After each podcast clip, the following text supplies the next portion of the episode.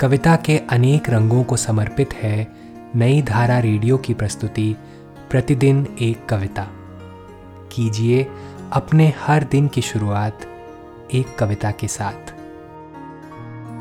आज हम सुनेंगे मयंक असवाल की कविता, लोकतंत्र से उम्मीद, उन्हीं की आवाज़ में।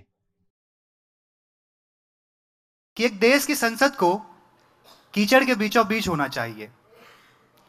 एक देश की संसद को कीचड़ के बीचों बीच होना चाहिए, ताकि अपने हर अभिभाषण के बाद संसद से निकलते ही एक राजनेता को पुल बनाना याद रहे।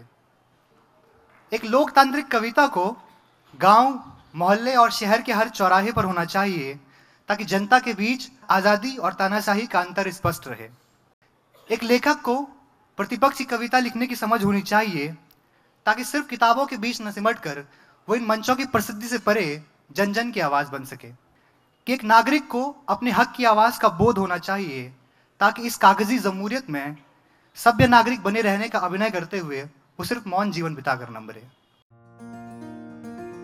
आज की कविता को आप पॉडकास्ट के शो नोट्स में पढ़ सकते हैं। आप जहाँ भी प्रतिदिन एक कविता सुन रहे हैं, वहाँ अपने कमेंट शेयर करना ना भूलें।